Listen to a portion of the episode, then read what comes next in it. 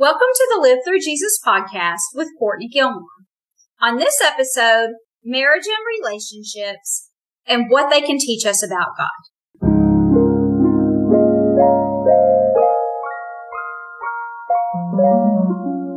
Quickly before we get started, if you're new to Live Through Jesus, make sure you go to livethroughjesus.com and sign up to receive your free five week Bible study over Abraham. There you'll also find blog posts that coincide with the teachings on this podcast and social media links, which is another way to keep in touch throughout the week. Okay, let's get started.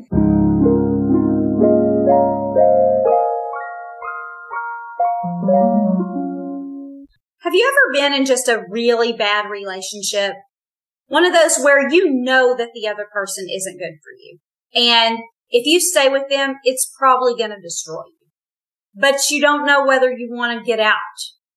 You really love this person even though you know that they're bad for you.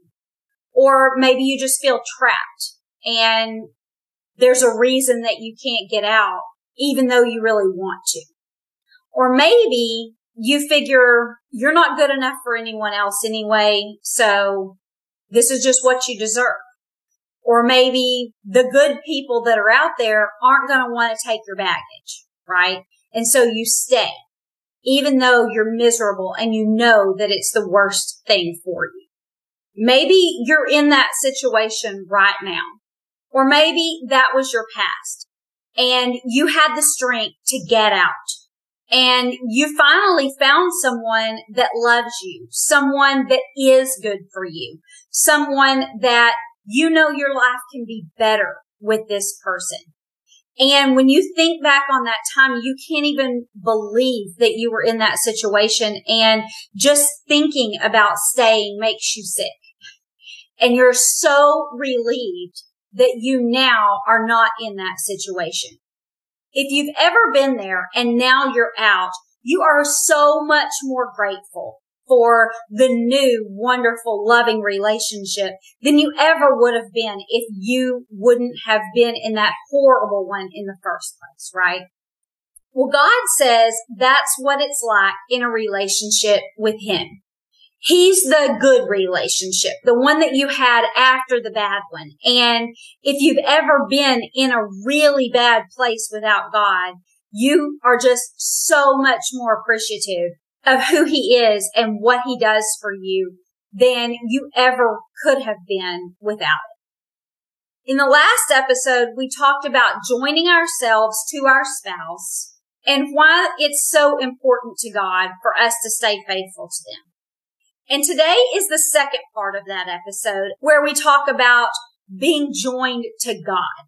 We talked about what it was like to be with our spouses so today we're going to talk about what it's like to be joined to God and what our relationship is like with Him in contrast to what it was before. And then what a union with God can produce. So we're going to get started today by reading Hosea 2, 19 and 20. This is God talking and he says, I will betroth you to me forever. I will betroth you to me in righteousness and in justice, in steadfast love and in mercy. I will betroth you to me in faithfulness, and you shall know the Lord. So when we accept Jesus as our Lord and Savior, then we're joining ourselves to Him. He's our husband and we're His bride. And so marriage here on this earth with a man and a woman is a reflection of our relationship with God. And so when we live out that oneness in our marriage, then we can better understand our relationship with God. And we can also see why it's so important to God that we stay faithful. If the way we act in our marriage is the way that we're going to act in our marriage to God, then we need to be practicing, right? We need to be doing this well here so that we can then do it well with him. And so when we get married, we no longer belong solely to ourselves. We also belong to our spouse and they also belong to us. And it's the same thing with God. When we accept Jesus into our lives, then we no longer belong to ourselves anymore because he paid the price for us. He bought us with his blood. So we now belong to him. We're indebted to him. He rescued us from that horrible relationship that we had before. And now we live forever grateful to him. This is the picture that we're trying to paint. And so this is why we stay faithful to him. Once we accept him, then his spirit comes to dwell in us and it says that our body is his temple. You know, the church is where God lives. The temple is where God lives. And he says, I no longer live in a building. I live within you. And so if we have him with us, then we are one with him. We can't separate ourselves from him. 1 Corinthians 6, 15 to 20 says, Do you not know that your bodies are members of Christ? Shall I then take the members of Christ and make them members of a prostitute? Never. Or do you not know that he who is joined to a prostitute becomes one body with her? For as it is written, the two shall become one flesh. But he who is joined to the Lord becomes one spirit with him. So flee from sexual immorality. Every other sin a person commits is outside the body, but the sexually immoral person sins against his own body. Or do you not know that your body is the temple of the Holy Spirit within you, whom you have from God? You are not your own, for you were bought at a price. So glorify God in your body.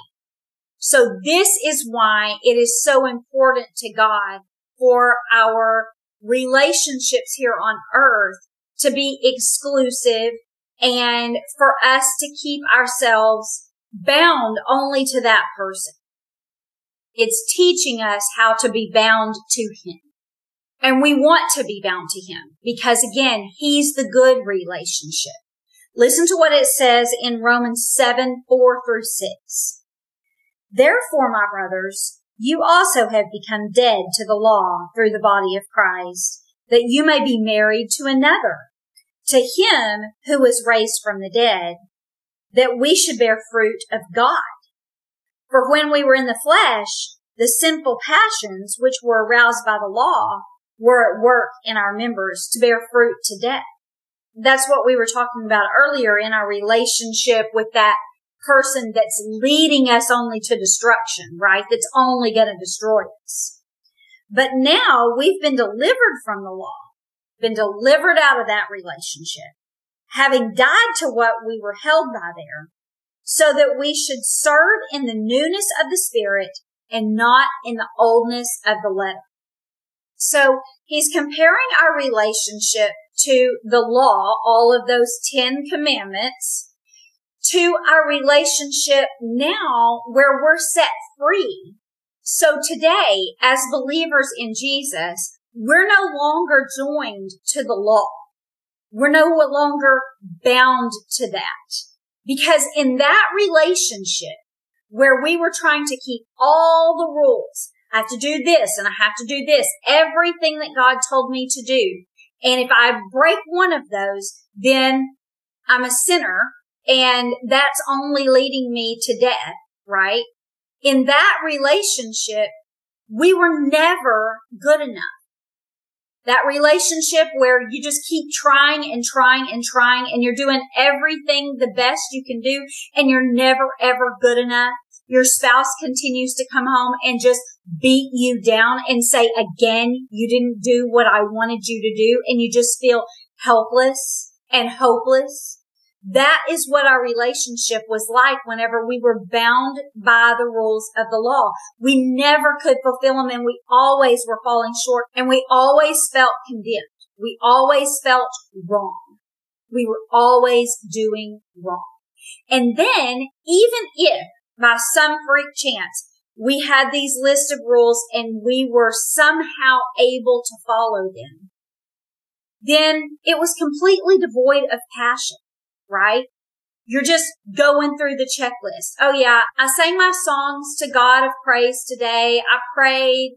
I read my Bible. I didn't cheat on my spouse. I didn't kill anybody. I haven't stolen anything from anyone. Been real good to my parents. You know, and you're checking off this list. And you're not doing it for the right reasons. You don't love any of it. There's no passion in it. You're not doing it because you care, because you want to. You're doing it because you have to. Because if you don't, then your spouse is going to come home and he's going to say you messed up again. And so all you're doing is just trying to check it off. Make sure. Did I do everything? Have you ever been in a relationship like that? It is horrible to be in a relationship where right before they come home, you're like, did I do everything right? Is everything in its place? Do I have everything done that I need to have done for the day? Does everything look good? Are they going to be happy with this? That is, that's miserable. That's miserable. And so God said that's what it was like whenever you were in the relationship with the law. You were just trying to make sure that you did everything right so you didn't get in trouble, but you didn't care about any of it. You weren't doing it because you loved the person you were doing it for. You know, that's why it says the letter of the law. It's written down on paper. You don't even care about it. It's not a person. It's a thing. And we don't care about things. We have no emotion towards those words on that paper. And so in that unhealthy union with the law, all we had was struggle and pain and shame and guilt and apathy, right? That's all you feel whenever you're trying to live up and you can't. That relationship with the law, it was leading us nowhere but destruction. It would have completely destroyed us if we would have stayed there. But then we met Jesus and we fell in love. He offered us a way out and we took it. We poured all of our baggage on him and it wasn't too much for him. He didn't run away. He didn't say, whoa, whoa, whoa. That's way too much. I can't handle that. You're going to have to go back to whatever that was because I can't bring this into my place. Instead, he actually said, yeah, I already knew all that was there. Actually, I was thinking about it years ago whenever I was suffering at the hand of people that were supposed to love me. I was thinking about you and I knew that at some point you were going to want out of that bad relationship. And if I just endured what I had to endure for that moment, then I could bring you out. And so I've been waiting for this day. I've been waiting for you to come and say, I want out. I can't live up to the standards of this relationship. I'm always failing. It's miserable. There's no passion there. All there is is pain and misery and I want out. I've been waiting on you to tell me that. How wonderful, right? How wonderful it is that Jesus on the cross suffering at the hands of the Jews, the ones that were supposed to love him, the ones that were supposed to be waiting for him. God had been telling them that he was going to send his son for all these years and they'd been waiting for him. And when he came, they didn't recognize him. They didn't want him. And so they killed him and he suffered at their hands, the ones that were supposed to love him. So he understands how we feel. And he suffered at their hands. And at the time that he was hanging on that cross, he was thinking of us. He was thinking of our sins. He bore our sins. At that time, he had our baggage. He took every single bit of it, all the bad things that we had done, everything that imprisoned us. He took it so that he could rescue us from that. And so when we come to him and we say, I want out, I'm in a horrible relationship and I want out, he says, come on, I've been waiting. I don't care about your baggage. I already know about it and it's not too much for me. I can completely handle it. I am strong enough to hold all of your burdens and I just need you to come to me. What a wonderful relationship. It talks about this in Hebrews 12, 1 and 2. It says, since we're surrounded by such a great cloud of witnesses, let us also lay aside every weight and sin which clings so closely, and let us run with endurance the race that is set before us, looking to Jesus, the founder and perfecter of our faith, who for the joy that was set before him endured the cross, despising its shame, and is now seated at the right hand of the throne of God. He endured the cross for the joy that was set before him. That was us. We're the joy that was before him. We're the joy that he endured it for. And then he took it all to the grave with him. That old relationship that we had with the law is dead and buried. Colossians 2, 12 to 14 says, buried with him in baptism, in which you also were raised with him through faith in the working of God who raised him from the dead. You, being dead in your trespasses and the uncircumcision of your flesh, he has made alive together with him, having forgiven you all trespasses, having wiped out the handwriting of requirements that was against us, which was contrary to us, and he's taken it out of the way, having nailed it to the cross. So what happened to Jesus when he was nailed to the cross? It killed him, right? So he says all of the, the sins that we committed, all of the handwriting against us, all of the things that says Courtney did this and this and this and this and this, all of that nailed to the cross. So above the person that was being hung on the cross, it listed his sin above it. It said, this is what this person is suffering the consequences for. And so when Jesus died, all of our sins were listed and then hung there over him to say he's dying for these things. And then when he died, they died and they are buried and they don't ever have to come back. We have a new husband now, one that loves us. Uniting with him brings us peace and joy like we've never felt before. You know, sometimes we have that old relationship and we know it's bad for us, but we love it. We don't want to give it up, even though we know. Well, here's the thing. When we find Jesus, we really see him and know him, then we love him and we don't ever want to give him up and we see how bad those other things were for us and we don't want them anymore. And it's so much easier to say, yeah, I don't love you. I do not love you. Now that I have someone that actually loves me, someone that's actually good for me, I definitely am glad I got rid of you. Sometimes we can't see it at the time, right? At the time, it's the best love we've got. But when we find a true love, then that other love, we see it for what it was. And you know what?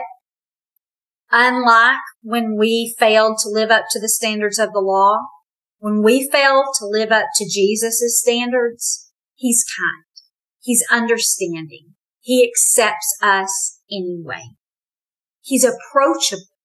What do you feel like with those people that you know they're going to beat you up. The second that you say the wrong thing that you did, they're going to say, of course you did because you're worthless. Or I cannot believe you did that again. When are you going to learn? Maybe they're even physically going to beat you up, right?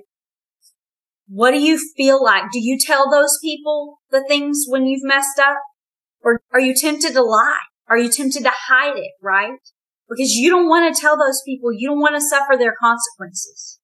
Well, you know what? Jesus already suffered the consequences for the things that we did wrong. So we can come to him and we can say, I messed up. And he's going to be kind and he's going to be loving and he's going to say, I knew you would because that is like you because you're a person and he expects it of us. And he says, but it's okay. Because just like you do with a little kid, you know, you're just a little kid and you're going to get better. You're going to get better at it. So just keep trying. Thank you for telling me. I wish you wouldn't have done it, but we're going to work on it. It's going to get better. He encourages us and he loves us anyway. We never have to worry that God's going to quit loving us because of the bad thing that we've done. And you know what? With him, not only is there no guilt, but he doesn't force us and he doesn't manipulate us. He just makes us want to be a better person. He's not making us be better. And he's not tricking us. We just want to be a better person when we're with him. We're not checking off the list, just doing what we're supposed to with no passion. We actually love him and we want to make him happy. He's the, the one that got us out of the bad relationship. He's done so much for us that we just want to do things for him. Think about the scenario you always see on TV. Hopefully none of y'all are in this real case scenario, but you always see it. Oh, you don't have dinner ready on time and now he's angry. And so you make sure that you have dinner ready on time, not because you're trying to cook for your husband and you love him and you want him to just come home and have a good meal after a long, hard day, right? It's not for that reason. It's because you're scared of what'll happen if you don't. That's not the relationship with God. We don't have to be afraid of what's going to happen if we don't. And so that frees us to just do it because we love him. He's done so many wonderful things that we just want to do as much for him as we can. We know we're never ever going to be able to repay him for what he's done, but we still don't want to hurt him. We want to be the best bride we can be because he's the best husband we could ever have. What a wonderful marriage, right? And then one of the purposes of marriage is for us to have children. And so let's look at what we produce by joining ourselves with God. When we join ourselves with our spouses, we produce children. What do we produce whenever we join ourselves with God? And what did we produce before? Galatians 5:16 all the way to 25 says, but I say, walk by the Spirit, and you will not gratify the desires of the flesh. For the desires of the flesh are against the Spirit, and the desires of the Spirit are against the flesh. For these are opposed to each other, to keep you from doing the things that you want to do. But if you're led by the Spirit, you're not under the law. You're not joined to it anymore. For the works of the flesh are evident sexual immorality, impurity, sensuality, idolatry, sorcery, enmity, strife, jealousy, fits of anger, rivalries, dissensions, divisions, envy, drunkenness, orgies, and things like these. Wow. That was a list. But the fruit of the Spirit is love, joy, peace, patience, kindness, goodness, gentleness, and self-control. Against these, there's no law. And those that belong to Christ have crucified the flesh with its passions and desires. And so if we live by the Spirit, let us also keep in step with the Spirit. And so when we are joined to the law, we don't naturally produce anything. We're just slowly dying. It is all work and no goodness. And in that unhealthy marriage, we're going to be unfaithful because we're not happy. We're going to be angry because we hate the relationship that we're in. We're going to be selfish because we aren't getting what we want we're not even getting what we need. And so that list of things, sexual immorality, impurity, sensuality, idolatry, sorcery, all of that is unfaithfulness. It says that is what a union with the law produces. And that's because it doesn't actually produce anything. It's just leading you to death. But you're going to be unfaithful. And then enmity, strife, jealousy. We're going to be jealous in a bad marriage. We're going to be insecure. Every time that that person comes to us and tells us you're not good enough, you're going to think, are you going to go find somebody that is then? Is that the way this is going to go? I'm trying, but apparently I'm not good enough. So is there somebody else out there that is? Dissension, division. Yeah. There's going to be division in a union like that. Drunkenness. Sure. Something's got to dull this pain, right? This is the life that we're looking at without God. Pain, misery, never living up, and doing all of those things all the time that are not going to make you happy. But when we join ourselves with God, then he does all the heavy lifting. The burden of following all the laws, the burden is replaced with love. And then that love naturally produces all of those fruits of the spirit. Fruit is produce. And so the love that we share with God, He towards us and us towards Him, that love produces joy, not happiness, dependent on our circumstances, but complete total joy. Where, yeah, life may not be great all of the time, but we can say that we're still happy in this relationship because we have Him peace. The Bible tells us that he gives us peace that doesn't make any sense, that passes all understanding. Peace that you can only have in him. Patience, kindness, goodness. Because he's patient towards us, we can be more patient towards others. He's kind to us. He's good to us. We start to learn his ways. We're faithful because we want to be, because this is a great place to be. We have more self-control. We're gentle.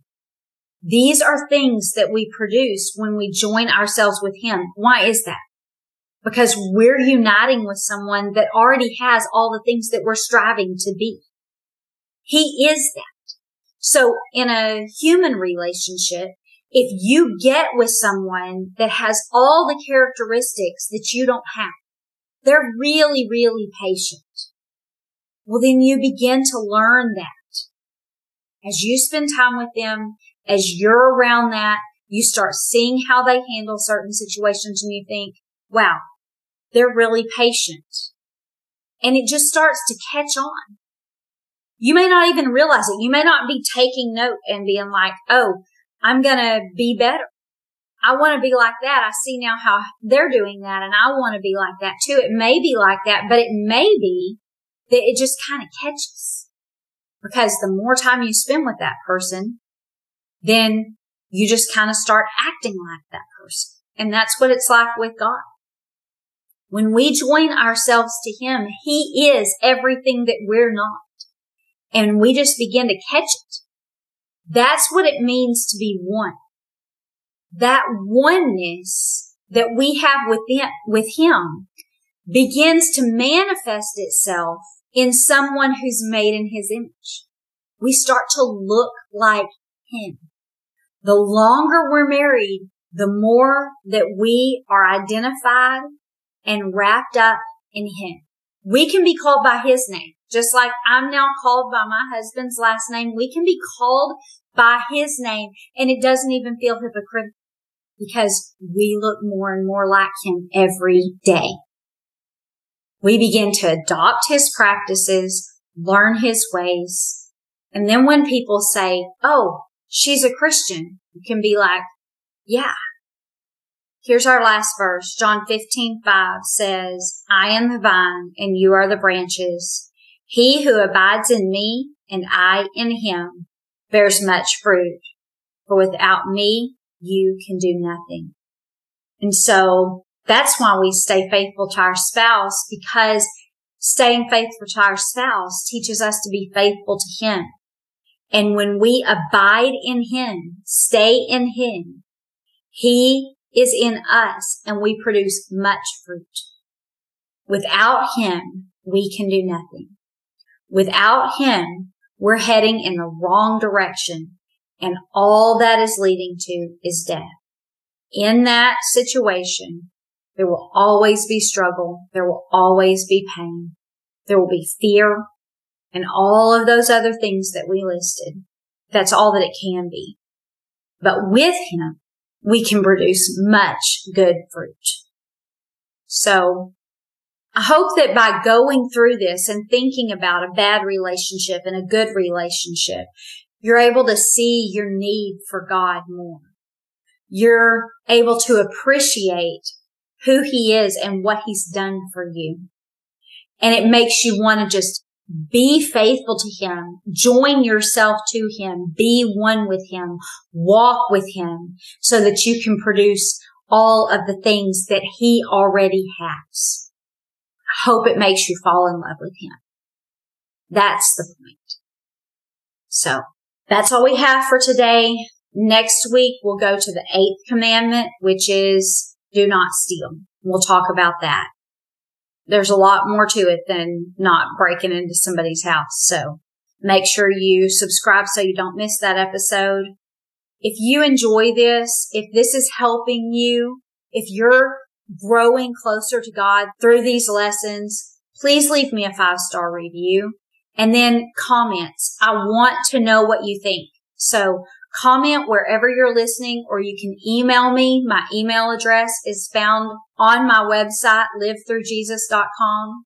There's also going to be a blog post, should be every week pertaining to these lessons and they'll focus in on a little part of this. So read the blog post, join the social media so you can see verses throughout the week that also pertain and then share the blogs with your friends and these episodes. And then I'll see you back next time. Thanks and have a good day.